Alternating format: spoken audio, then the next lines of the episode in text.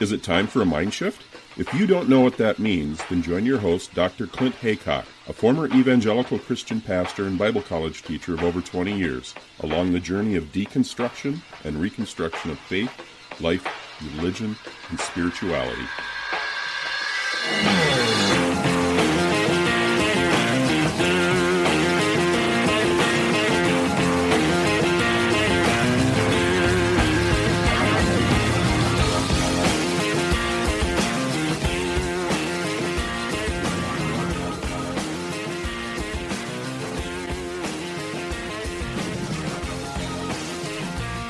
I am talking today with, I will say, Dr. Nick Gier, but you said just call you Nick. So welcome, Nick, to Mindshift Podcast. Yes. Was that a question? it could be a question. Just say thank you now. Thanks for having oh. me on the show. yes. Okay. So, yes, yes we have yes. a lot. Thanks for having.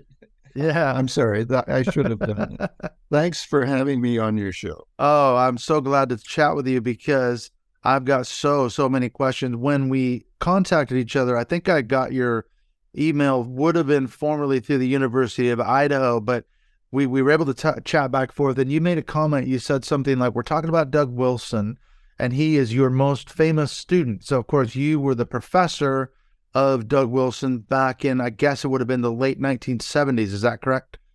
Yes, um, early 80s. I'm not exactly, I think it was early 80s when he was in my ethics class. Mm-hmm. So he and took your, uh, at the University of Idaho. What were you teaching yeah. at the time? Were you, you were teaching philosophy and some other subjects? That's right. And he was a philosophy major. And he took, I think, every nearly every course that I taught. Yeah, is that and a good problem to have, or, or what? No, it was a, uh, it was a good interaction. Was we were re- respectful for each other, and after that first class, I believe it was ethics class in the 1980s, he came up to me and said, uh, Professor Gier, I hope you don't mind if I defend the faith. And I made the fatal sort of affirmation go ahead, uh, Doug. Do your worst. Yeah, right. So we had lots of debates. They were respectful. Outside of class, uh, we became friends. I became friends with his father as well, Jim Wilson, and that friendship continued. Uh, I think I had lunch with him, oh, probably seven or eight years ago. And the main point of our discussion was his disappointment with his son about how he had uh, joined a Calvinist movement. And that, of course, for free will evangelicals, that mm-hmm. is not the, the denomination follow. I asked him also if he de- defend, would still defend his little booklet about using military techniques to um, spread the faith. And I asked him directly, uh, don't you think that cover with Jesus holding a big sword uh, is a little too a little too provocative? Correct, a little off. But he said, "Oh, oh no, uh, I, I mean that. Uh, that's what we're about." So right. that was that was my last contact with Jim Wilson. And sadly he died of cancer this past year. And Doug was by his side for weeks. He moved his entire, you know, computer and, you know, what he needed to continue his work to be with his father. I I, I thought that was a really nice thing to learn mm-hmm. about Doug. One of the few nice things we could say about it. Well, no, for those that are a little bit confused, okay, going back, as I understand the storyline, Jim, his father, was in the U.S. Navy and he resigned his commission to move, I believe it was to Pullman, Washington, to open a Christian bookstore. Is, is that what brought essentially Doug Wilson to the area? Because he wasn't born and raised in that Moscow Pullman area, was he? No, no. And I don't know where he was born, but uh, Doug was, and his brother uh, Ian were probably in their I don't don't know exactly, but he moved to Moscow, not Pullman, and right. he set up he set up three bookstores on the way. Uh, Jim Wilson was very concerned about the Mormon heretics, and he thought that he had to really show them the truth of Christianity.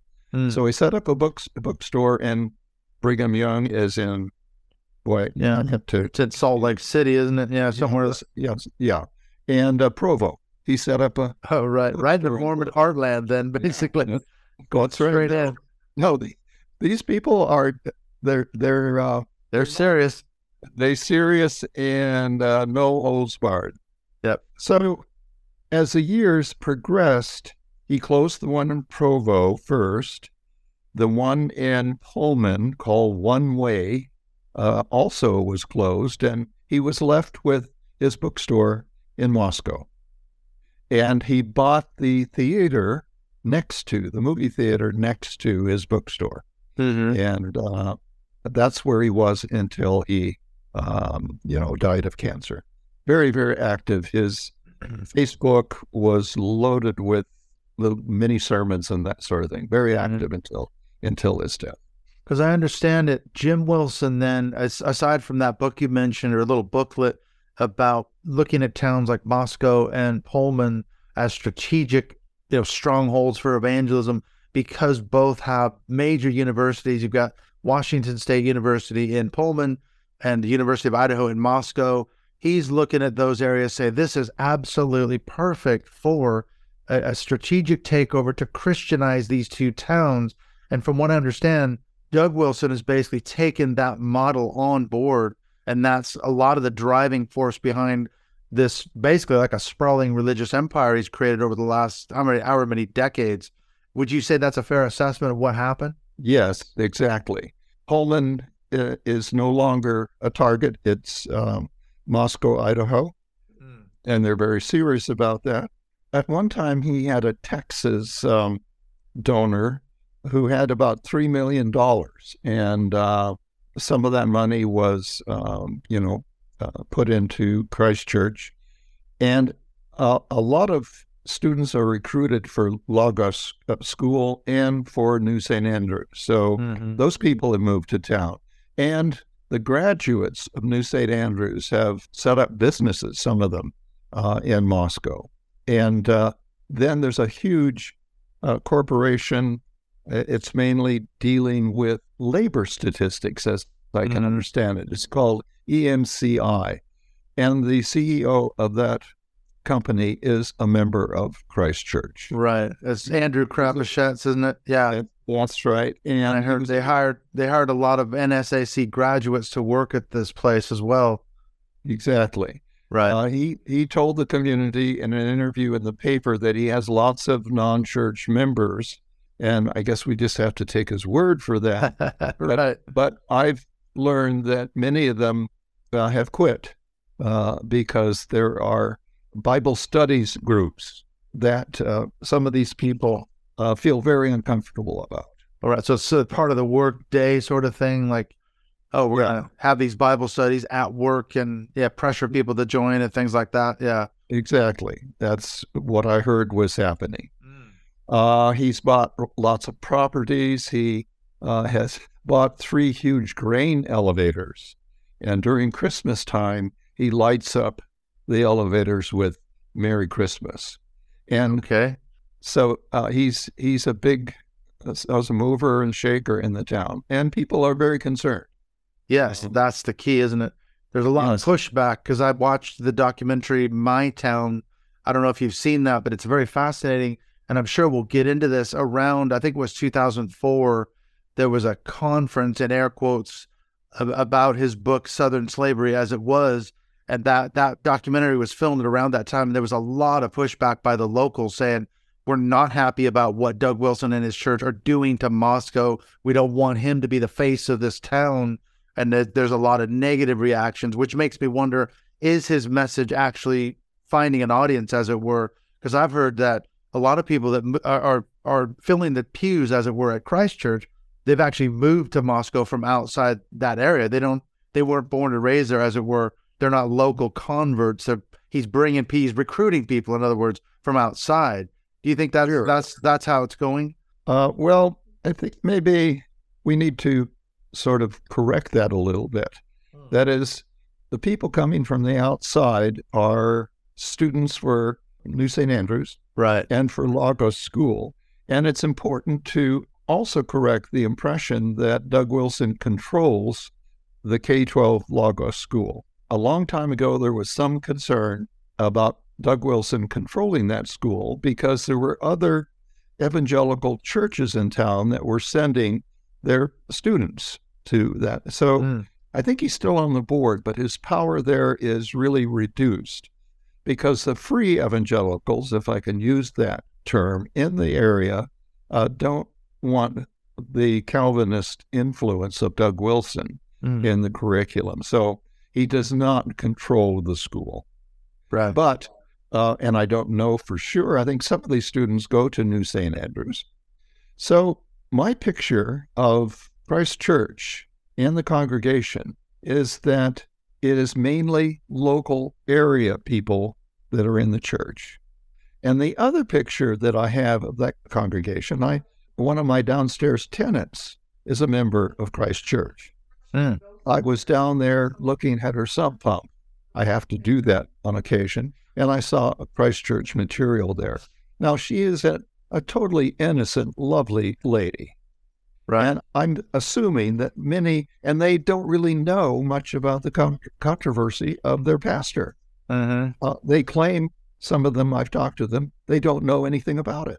I mentioned the slavery booklet. He said, "We we don't know anything about that. Never heard of it." Yeah, and uh, he, he's a charismatic preacher, and a lot of people say, oh, "Don't use that word for him." I okay, but that's what he is. Right. He's a good communicator. In other he's words, He's a good communicator. And if you right. read if you read his blogs, I don't read them anymore because it raises my blood pressure. you don't need that, huh? He, he's very, very clever. Yeah. And I'm not sure, clever by half, I'm not sure if his congregants read his blog, mm. right? They just go to church because people have told him uh, that uh, he's really good pastor, and that's pretty much it. Right. So uh, they, they don't know the extent of it. Yes. And I'm not sure if they really understand the Calvinism be- behind what he's doing. Mm. For example, child baptism. Free evangelicals do not b- baptize their children. They wait until, as the standard is for Baptists and other many other Christian sects, you baptize the child when they have free will enough to know what they're doing. Mm-hmm. The age of accountability, sort of thing. Exactly, like going through a catechism and and that sort of thing. And I don't really want to make a lot of assumptions here, but I think Doug Wilson's affirmation of child baptism is a way of controlling a congregation, mm. right? From childhood on yeah. into adult. Literally from infancy right the way through. Yeah. If, if, he can get them into Logos School, then New St. Andrews, then Greyfriars Hall, and then they're going out from there and planting churches with a Wilsonian, you know, sure. sort of theological bent or whatever, then he's achieving his ends. Exactly. Now, that is just speculation on my part, but that's what I think his reason is and his attraction to Calvinism with child baptism.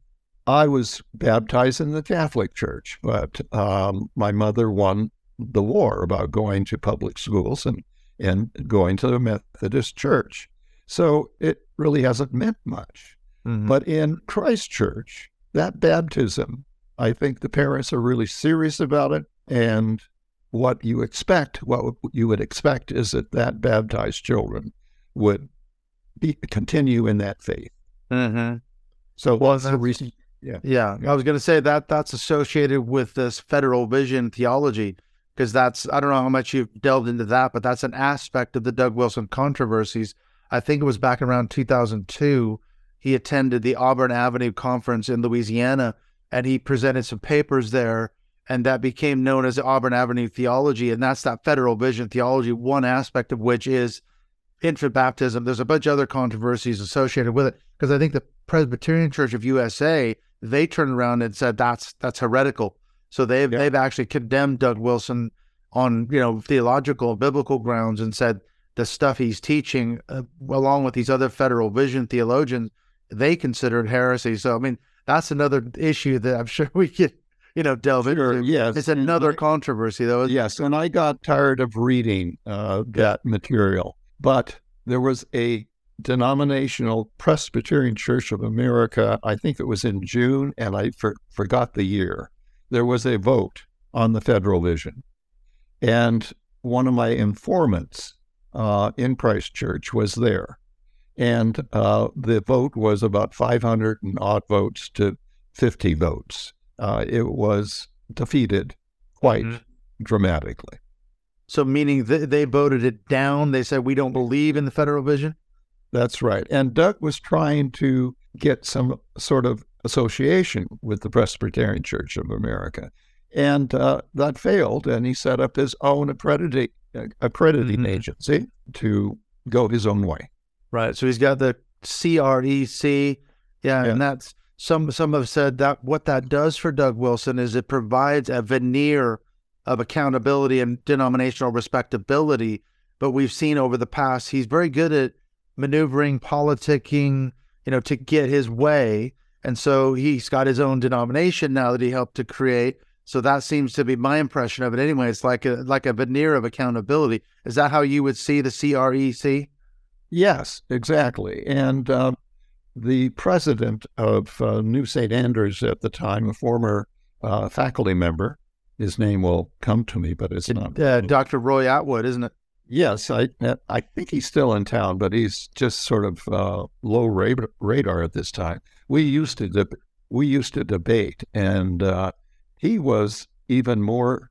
Uh, Doug Wilson has always been sort of civil, but Doug Atwood was really. I mean, he really. Uh, we were we were at several meetings, and uh, he just really dug right in against me mm-hmm. in a very uncivil way uh, very defensive. But uh, Roy Atwood tried to get a, an accreditation for New St. Andrews with the major uh, accrediting agencies, where evangelical schools they get accredited because they have faculty with PhDs. They have faculty that go to conferences, my Northwest Conference, great scholars there making mm-hmm. their way, defending conservative sort of positions, but with intellectual honesty, and mm-hmm. they get yeah. published. Yeah, they're presenting papers and being yeah published in journals and that kind of thing. Exactly, and some of the schools and some of the uh, students complain about the so-called liberal faculty members, but the board of regents of these schools realize that they have to, for accrediting purposes, keep those faculty on. Mm-hmm. Uh, it's very interesting dynamic. So he failed. Roy Atwood failed to get accreditation with these standard agencies. So Doug Wilson set up their own accrediting agency. Yeah. and, and, There's a pattern era. yeah, so you yeah. got the I can't remember what it is, the ACCS, but it's the this is accrediting agency that then accredits yeah. his his classical schools models and all that, isn't it? Exactly, exactly. And Roy Atwood would, was um, traveling the country talking about Trinitarian accreditation. And we, we've had debates about their position on the Trinity. That's been really fun to do. And I think they lose the debate, but uh, I had fun doing that. Yeah. You've tangled with them a few times. Yes. Now I have to sort of caution my remarks. Now, maybe New, uh, New St. Andrews now has more PhDs on their faculty. Mm. In the past, I have invited those faculty to come to our uh, regional conference and present. And Roy Atwood was just up in arms. Is I can't I can't send my faculty to a conference where Nick Gier is. I I was president for for one year, uh, but I mean that's just cutting your nose off to spite your face, right? Exactly. Send send your faculty see if they can defend their points of view. But in that year, and the year following, I continued to invite them. Uh, they did not show up. Shockingly so, they didn't show up. Yeah, they didn't want to be on the hot seat or something like that.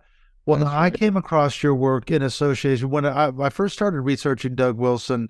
Uh, I think you mentioned you listened to that episode I did with Mark Potok a few years ago, and then I started getting into his book that he co-wrote with Stephen Wilkins called Southern Slavery as it was, which I believe came out in 1996. And then there was that conference, the infamous conference in 2004, which maybe really brought the whole thing into focus. It was a firestorm of controversy and everything else. You've written a lot about Southern slavery as it was. What can you tell us about the book from your point of view? Well, there are two events that really shocked me because I thought Doug Wilson would uh, continue in a free evangelical sort of line. That's what his congregation in the the body shop. He was always proud that mm-hmm. a local body shop gave him the, the shop itself as his his church. Oh, right. Yeah. So first, I was really shocked to learn that he'd become a Calvinist. Hmm. Okay. Mm. And that he had joined the uh, Steve Wil- Wilkins and became associated with a neo Confederate organization. Uh, and then we learned it was sort of uh, under the radar for a while. I think you're right about the, the data publication of that work, but we didn't learn about it until 2003. Mm. And then I read it, and my moles in the in Christ Church led me to the fact that 20% of it had been plagiarized. Mm-hmm. Even the subtitles of the book that was right. Didn't even bother to yeah. change a few words around. That's right. Steve Wilkins admitted that he had two parishioners who were full time researchers, and they would collect all this material, and then Steve Wilson would just sort of cut and paste. Right. Not only in this book, but several other books. Yes. This is a recurring theme with Doug Wilson plagiarism. Yes, right. And um, so I did an interview in the paper, and there was a real expose about that. And I have to credit Doug Wilson for owning the mistakes in the book. Mm. He could have said it was all, it was, he could have t- taken a Trump like thing. It was all Wilkins. It's mm-hmm. not my fault. So I have to credit D- uh, Doug Wilson for saying, I'm co author of the book. I'm responsible for everything in it. Uh-huh. And I'm really disappointed in my good friend Steve Wilkins for, you know, making that mistake. So the book was withdrawn. But the fact is that there are hundreds, if not a thousand or two, copies of that book all over the uh, nation and maybe in Africa where they have one of these mm-hmm. schools. Yeah. Or or, or Europe, maybe have some schools there. I'm sure their library still has this infamous book uh, that is still being taught. Yeah, and that is is it part of the curriculum for homeschooling? Because I talked to someone, she was raised in a Doug Wilson classical schools model of Christian homeschooling, and she said that you know Southern slavery as it was it was one of our textbooks.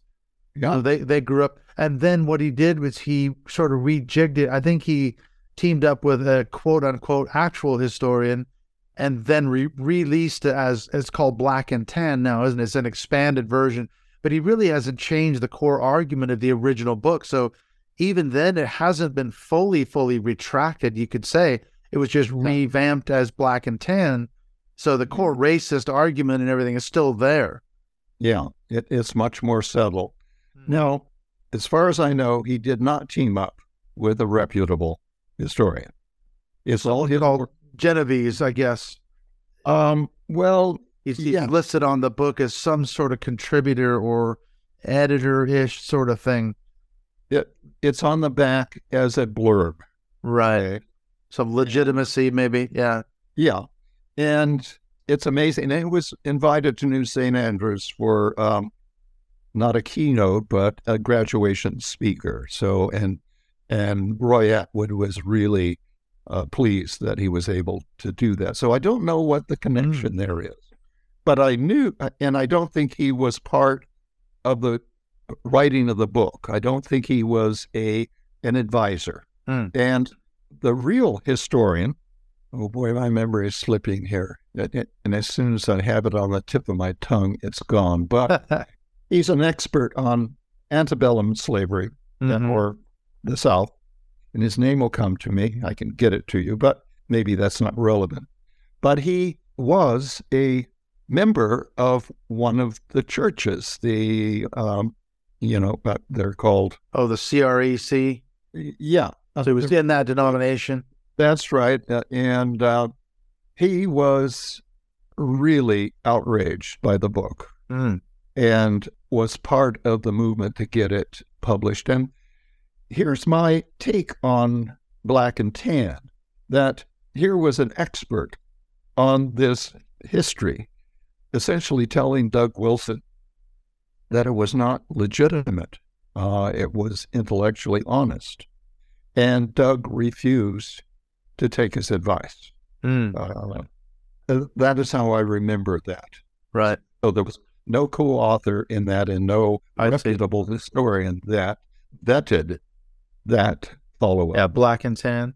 But what was the issue with Southern slavery as I, as it was? Because I read the booklet a while ago when I was doing all the research on it, and I found out that okay, on the on the face of it, yes, it seems to be a quote unquote Christian or biblical defense of, like you say, antebellum South slavery. But there's another subtext that runs through the book that I picked up on, and that is, it's it's really it seems to me a defense of a fundamentalist reading, a literalistic reading of the Bible, because they they they take issue with the fact that they say, look, if the Bible condones slavery, which it does, then if you allow for that, then any crack could be, you know, it, it appear in the facade. You can't allow for that. So you can take the Bible and use it as a battering ram against Christians. If you, and so they're in a way, they're like, well, we're forced to defend slavery because the Bible condones it. You know, so homosexuality, feminism, abortion, all these other things get lumped into that same sort of worldview. So there's another subtext, I think, beyond just a biblical defense of slavery. Would you see it that way as well? Yes, that is a very good point that you're making there. And those Christians who defend inerrancy, Right. that every everything in the Bible is either factual or legitimate teaching. Okay. You sort of end up in an incredible contortion of one's emotions, one's world outlet. It le- it leads into intellectual dishonesty. Right? If you are forced to defend everything in the Bible. Yep. And that's Doug's view, along with thousands of other preachers in the United States. You find yourself in, well, you find yourself in part of the federal vision is, and this has been removed from the website. There used to be a journal called Credenda Agenda, Uh-huh. uh, which, uh, and I, my um, Trinity debate is in that journal. All right. But there was an infamous article by a law student, and his job was to talk about how judges would rule in the new Christian nation. It's just listed everything in the Old Testament, like if a woman touches a man's genitals, she shall be punished. I forgot what the punishment was. And of course, a standard one is that disobedient children will be stoned in the town square. Now, I think they have to make some sort of, you know, accommodation there. Yeah. But I'm sure there's punishment for disobedient children, right? That's biblical. And disobedient members of the church. The famous excommunication of a local uh, businessman, uh, one of the favorite hangouts for New St. Andrews and Christian students is a bar in town. And the owner of that bar was excommunicated because he lost control of his daughter. Mm. Now, this daughter was abused by a, Greyfriars student, Right. but here is the twist. I mean, this is what Islam does too. They blame the woman Uh-huh. and in turn blame the father for the sin, as it were. Mm. If the daughter had been properly, you know, cared for, this abusive fellow would not. Yeah. And she now is speaking out against Christ Church. Yeah, I think I know who you're speaking of. And then I remember if it's the case, I'm thinking of Doug Wilson. Basically, there was a lot of letters and things he wrote that said blog posts where he was blaming the parents. How foolish were you Yeah, to allow exactly. this to happen? And she wasn't properly submissive and all the rest of it.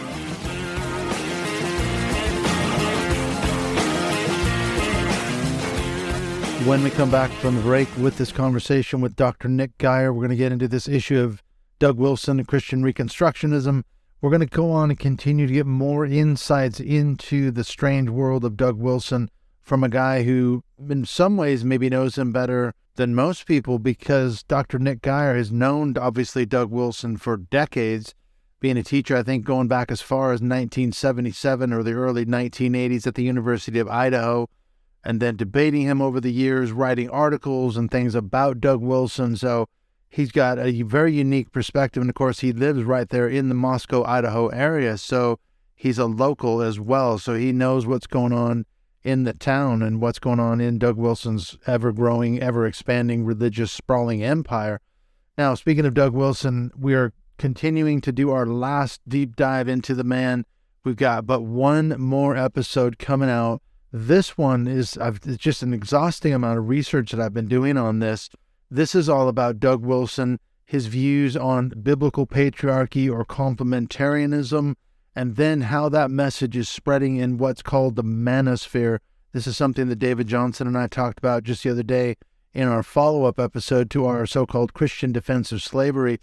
We got into that just a little bit, but really what's happening now is a very disturbing trend because what you're seeing are people who are in Doug Wilson's orbit, people who have been influenced by him in some way, shape, or form in that biblical patriarchy, the complementarian camp in terms of evangelical theology. What they're doing is they're taking that message into the manosphere.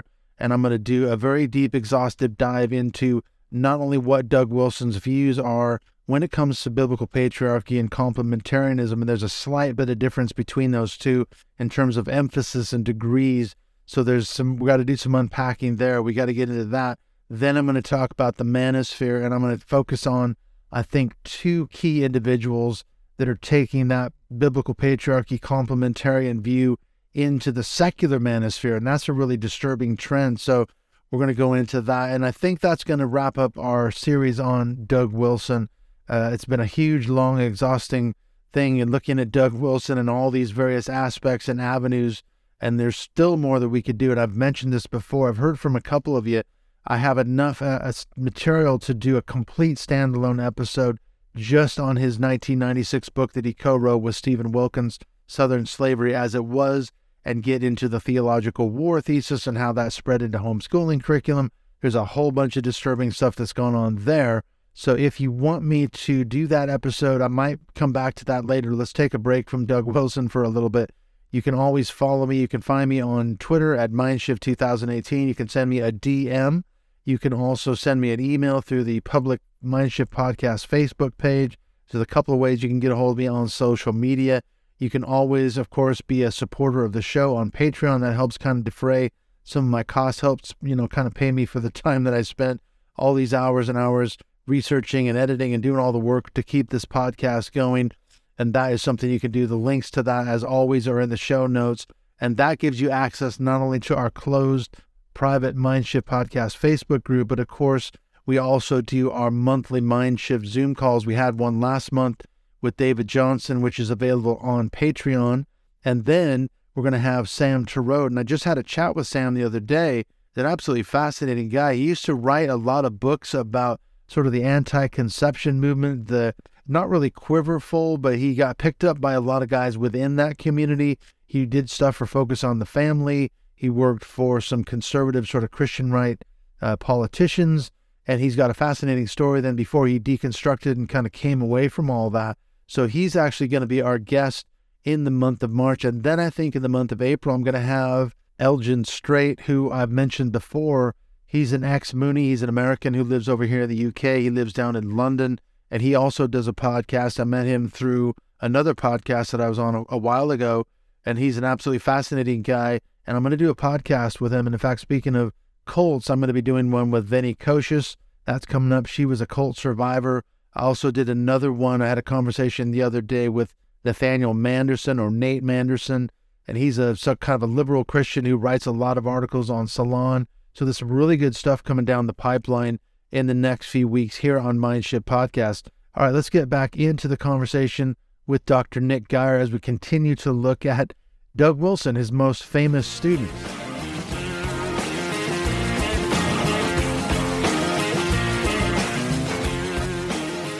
But going back to your comments about the book, it sounds to me like that article that's straight out of Christian Reconstructionism. That goes back to guys like R.J. Rushdoony. He was arguing that you had to have a a literal application of Old Testament law for civil society, and that would be a reconstructed society. And then that leads to the question: Is Doug Wilson a Christian Reconstructionist? Because he's danced around that issue for years and years and years. He's been asked straight up, and he's denied it. But he's some sort of a general equity theonomist, so he believes in some aspects of Christian Reconstructionism. that is how Doug Wilson operates. Right. Again, there's a sort of Donald Trump parallel here, right? I mean, uh, he he is a Christian Reconstructionist, Right. and and for many issues he dances around in the most clever and sophistical ways. Mm-hmm. Had a debate. I'm sorry, my memory is is fading here. He had a famous debate with a famous atheist, Oh, Christopher Hitchens. Yeah, he had a debate with Christopher Hitchens. But yeah, excuse me for these these uh, momentary memory lapse. Yes, and Christopher Hitchens said, "I've never debated or experienced a more sophistical, that is, a sophist, is what Right. it is." Right. Um, I I taught them in philosophy, and their famous motto was "making the weaker argument the stronger." Mm. And Doug Wilson is an expert at that. And I think Hitchens became a little defensive in the debate. And and that's how he and that's why I in the last debate, formal debate I had with him is, was on abortion in 19, uh, nine, uh, 1993. And he was totally intellectually dishonest after that debate Mm. because after that debate, he was a columnist in the local paper. And what he did was simply restate his argument in the debate without acknowledging that I had rebutted many of those points. Right. And that was a major break for me with Doug Wilson. I essentially told him, I don't have any respect for you anymore. Mm. He lost all You- credibility. Well, as his as his former professor, surely this is the thing. Okay, one aspect of Wilson is he doesn't, with all due respect to philosophy, he doesn't have any formal academic training. He's never been to Bible college. He's never been to seminary. But on the other hand, he has an MA in philosophy, as I understand it. So therefore, he's been exposed to academic conventions. I mean, I did a PhD. I wrote a hundred thousand word doctoral thesis. I know what it's like to to be called up on footnotes and all that. You have to, you know, have all the evidence and everything else. You Sure. can't plagiarize. You know, he knows all that intellectually. So why, why the plagiarism? Why the sophistry? Why the dancing around the issues? The intellectual dishonesty. He he knows better as an academic, if nothing else. Surely. Yeah, exactly. Right to the point. In many instances, he will make fun of his MA in philosophy, right? That it meant nothing, right? Okay. So, one of the implications of that is that everything he did in his courses, following the rules of academe, are just, you know, what? Uh, I- I'm thinking of Trump again here. They just don't. They just don't count anymore because Doesn't matter. recruiting for recruiting for Christ is the most important thing. Hmm.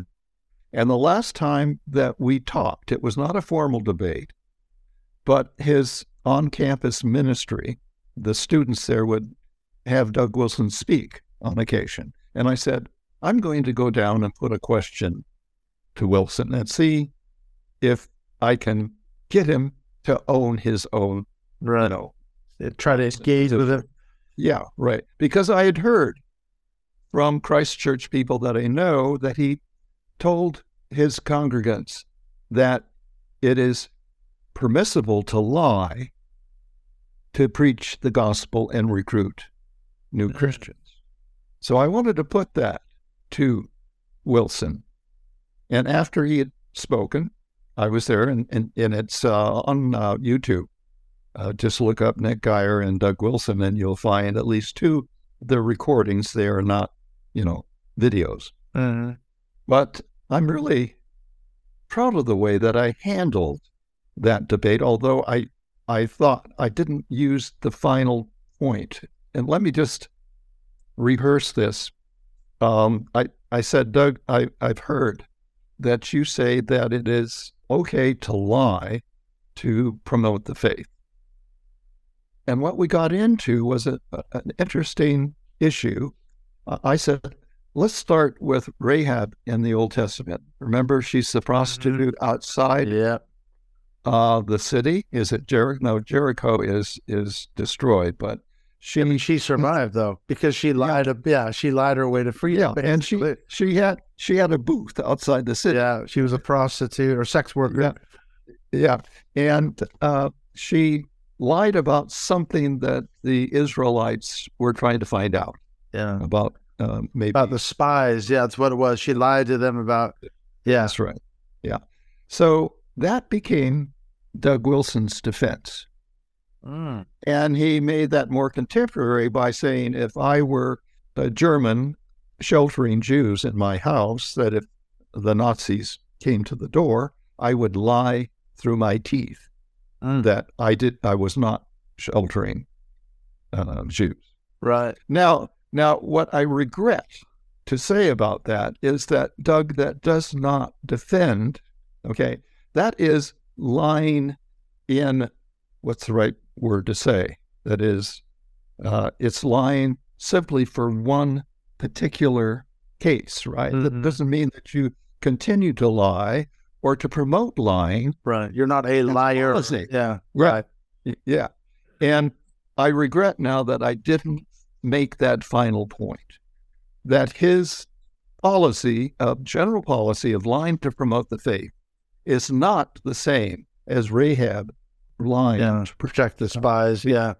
Right. So um, I regret, yeah. but but the whole you may want to. Sometimes in debates with Doug, I didn't really do well, and I'm really proud of that. Last, I said, um, Doug, I still don't respect you, but I really want to ask you this question, right?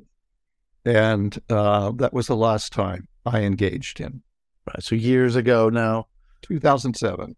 But you still continue to write, obviously, and speak out about Doug Wilson. What's your concern? Because now the question comes up is Doug Wilson just a misunderstood pastor trying to do his best and, and promote the gospel as he sees it?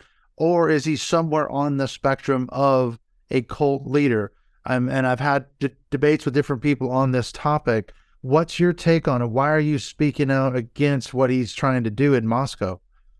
Oh, uh, it is. Uh, I just am obligated to speak out. Now, I don't write as much anymore. Mm because I don't want to read, read his. Uh, and I get um, people telling me about what Wilson is doing. Like I say, I can't write read his blog because it just brings up right. one of the reasons. Too triggering. Yeah, um, I used to debate evangelicals all the time, and what it was just so disappointing. I mean, mm. I got into a sort of Brer, Brer Rabbit trap, right? right. I, I thought that oh, here's here's the right hand punch that's just going to knock yeah the haymaker. The right the right hand gets stuck. Yeah. At the tar baby. And then I think oh I got a good left hook. And it gets stuck in the tar baby as well. right. so after that you're just emotionally drained and trapped as it were. Mm. uh, so I just the, the last formal debate was with Doug Wilson in 1993 I mean I just and especially now with my nerves frayed and you know chronic pain there's mm. no way that i'm going to right. do anything like that so the last article that i wrote for the paper there were letters to the editor but it was about one of the trinity festivals that doug held every august uh, the first one the history conference where steve wilkins was invited uh, morphed into a trinity festival an annual Trinity Festival. It no longer, I don't know when the last one happened. Mm. But, and uh, Steve Wilkins was invited again. So, uh, where am I going with this? Oh, yes, I wrote an article about fraudulent Calvinists and confused Trinitarians. Right. It, I just, you know, I, I, it was uh, one of my best articles on Doug Wilson. And that was the last uh, column that I wrote, I believe. Uh, I've written some uh, letters to the editor. Right. One of the last ones I did is that they were boasting that they had not had any cases of COVID. And that's why uh, their mask free sort of policy and protests in city squares uh, was the right way to go. So I wrote a, a, letter to the editor. I was in full satirical mode. And the, the, the thesis was Calvinists I have been protected. The Calvinist God has protected Christ Church from COVID. And this is not just ordinary street, uh, you know, uh, denominational Calvinists. This is Doug Wilson crawling over cut glass Calvinism. Mm-hmm. I just love that. That is vintage yeah. Uh, Wilson, right? I'm a crawling, I, you know, he also could say, I'm a crawling overcut glass inerrant Christian, mm-hmm. right? Never a crack. That's a very good metaphor. It is. If, even if there's an, an incipient crack, an inerrancy, we have to find usually a dishonest way of covering over the crack. Mm-hmm. Otherwise, the whole thing. That's it. Yeah. The, the cognitive dissonance, it. yeah, becomes too much, I think, because I was raised a fundamentalist Christian myself. I'm an ex evangelical, but that was one of the things that put paid to my final, you know, vestiges of faith, like you said, because I was raised as an inerrantist, infallibility of Scripture, and all the rest of it. I preached it, I I pushed it, promoted it as a pastor for years until I couldn't sustain it anymore. When I started studying Greek and Hebrew and that, you know, textual criticism and things like that, and it, it was just too much, and I couldn't sustain yeah. it. You know, exactly what you said earlier about it. You pin yourself into a corner from which you really can't escape. So your your only options are to defend it at all costs or give it up. Exactly. And I gave it up. But Doug Wilson hasn't given it up. He's pushing no. to the hilt. Yeah. Yeah. Uh, he has the willpower. I, I don't want the gumption. I, there are mm. words to escape me here. That is. Yeah. The adjectives. You're running out of uh, superlatives to describe it. Yeah. The stubbornness. Uh, yeah. I was going to say some have said or accused him of it's it's like Doug Wilson Incorporated the whole sprawling religious and there's other aspects we haven't even mentioned canon press and you know his man rampant show and all the stuff he does on youtube. He speaks at conferences and obviously he's got you know, dozens and dozens of books on canon press. All this stuff it's like a giant grift. Because he, he's he uses nepotism and cronyism. He's got relatives and by blood and by marriage on the boards of these different entities so he could control the whole thing i wonder how much of it is kind of a grift, like he's got to keep it going. So anybody yes. who, who, blows a whistle, he does shun them and excommunicate them. He, he can't have yeah. anyone speaking out. Yeah, exactly. Major fellows or friends of his close to, there's a major Bible scholar who has a PhD in uh, in uh, theology from Oxford. He was on the staff on the staff. Oh, and, and his his um, name escapes me now. Right. And a big catch, though. And a member of the Presbyterian Church of America. Uh, so he found himself in a bind. Mm. And he, he left New St. Andrews. And probably, if I could remember his name, I'd Google where he is. I'm, he, it, would, it would be a, a real catch. right. In a place like, um, oh, any of the great. Uh, yeah, seminaries, Bible college, yeah, that kind of thing. Sure, yeah. So he left the fellow that I debated the Trinity Doug Jones was uh, Doug's right hand man. Uh-huh.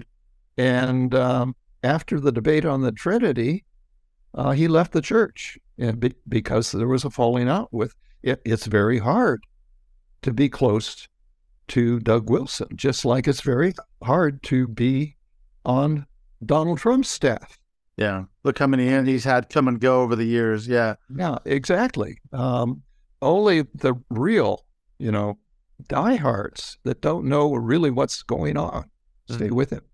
Yeah. Or like you said, it's an interesting take, I think, when you were talking about the sort of the average pew sitter in Christ Church they've never heard of Southern slavery as it was. They've never heard of the many, many scandals, which I mean, we haven't even get, gone into those, but I cover all those in my episodes on Doug Wilson. So yeah. people can listen to those. But I'm glad you've got stuff out there because, like I said, it's, a, it's an invaluable resource. I think you've got a, a really interesting perspective on Doug Wilson. you were his former professor. You've watched him over the decades and you've, you know, combated him on various levels. So I'm really glad that you've written what you've done because I've I've benefited personally from it. So I really appreciate what you've done.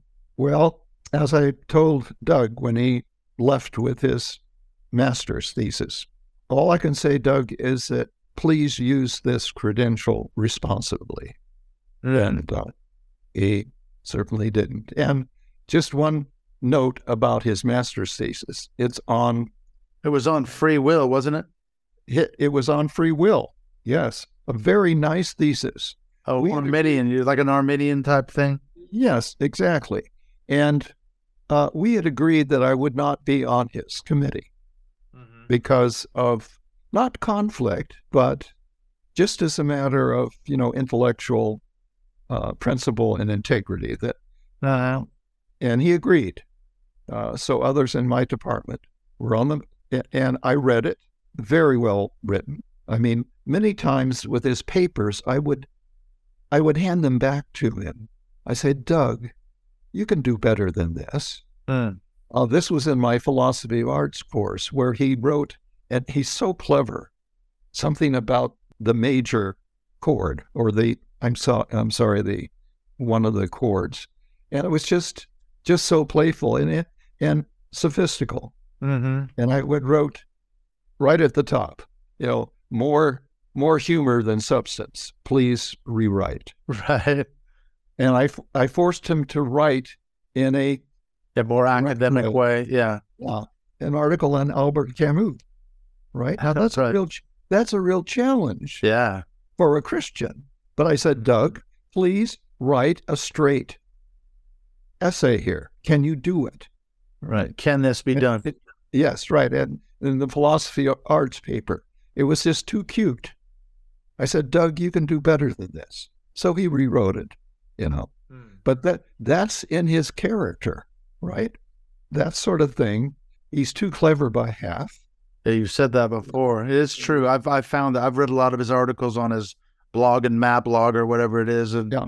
you know he's very clever at, at using wording and twisting things around, and he could say things five six different ways, and when you end up finishing the article, you're kind of your head is spinning a little bit because you're not really yeah, sure exactly what it is that he's actually saying. What is the point here? He can retract and withdraw. I mean, even on that federal vision he says he doesn't believe in it anymore, but then he'll turn around and say, well, the content of what I believe hasn't changed. You know, yeah. so you're going, well, what does that mean? Exactly. What does that mean? Yeah. He's a, he's a master rhetorician. He really is. Yeah. So and it's hard to pin him down. Exactly. And I still regret not making that final point about lying for the faith, but anyway. yeah. No, I know you always do though. After a debate, you think, "Oh, I should have said." Yeah that. I would have been brilliant. yeah. Now, we started with the question about the slavery booklet. Mm-hmm. And I have one article saying point by point, uh, here are the fallacy. Yeah, and, refutes it. Yeah. Yeah. Right. And and one that uh, simply he's not met. And that is on page 24. That is, uh, Southern slavery was the most harmonious, multiracial mm-hmm. uh, society ever in history. Yeah. In the history of the world. That's not a grandiose claim at all. not at all. That still stands right there in that book, unrefuted. Yeah. So, and the other theme you were talking, you you said that an underlying theme is inerrancy, uh-huh. uh, because it's in the Bible. Slavery is condoned. Yeah. And, and he said the Bible says you must treat your slaves well and honorably. And uh, neo Confederates keep this lie that the slaves were happy campers, mm-hmm. right? Happy, contented. Yeah. So if that's right, you are you fulfilled the requirement of the biblical imperative. Now, there's another theme, and you can see this throughout neo Confederate thought. It was not only the Northerners' fault, the Southern world, but it was the Unitarians. Mm-hmm. This is, yeah, that's right there in the slavery booklet. Yeah, the godless North. Yeah, the godless North, led waging war. Yeah, yeah, led by Unitarians. Yeah, against the godly South. yeah, yes, right.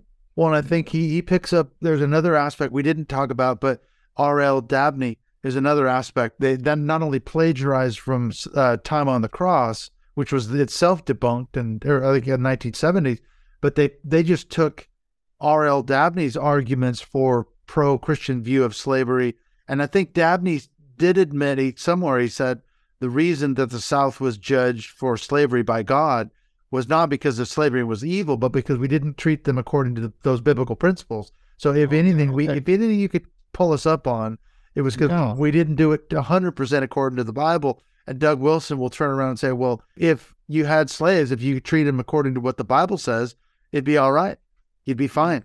You know, so that's the kind of position he finds himself sort of trapped in, isn't it? Yeah, is exactly. Yeah. Yeah. yeah. Well, I know you've got stuff to do. You need to go eat your breakfast, but thank you so much, Dr. Nick Gier. How can people find you? Are you do you have any presence on social media at all these days? Are you kind of ramping down a little bit?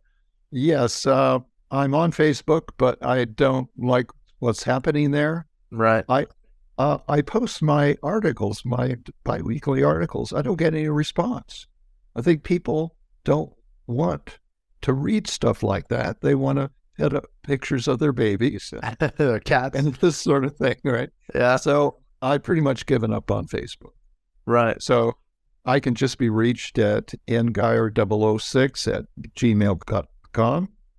And, well, there's a firewall for the, I write for the Idaho State Journal in Pocatello and for the Daily News mm-hmm. in Moscow. But uh, there are firewalls there to get into the articles. Yeah, paywalls and that kind of thing. Yeah, yeah, pay, yeah, uh, yeah, paywalls. Yeah. So my email address, I do have a website, nfgier.com. That's real easy, and most of my articles are there over the years. Uh, some of them are not formatted properly. It's going to be a real, uh, it, they're readable. Yeah, you can read them. Yeah. yeah. Yeah. When my webmaster did it for me. Uh, some of them didn't come in completely mm-hmm. well formatted, but all of my stuff is there in fgier.com.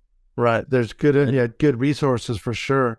And like I said, I know I've benefited from your stuff on Doug Wilson as well. So thank you so much for all your tireless efforts. I know you're kind of retiring now. You've yeah. slowing down a little bit. You're trying to recover a little bit from your, some of the health problems. So thank you so much for taking the time out and speaking with me today. Thank you for inviting me. Enjoyed it very much.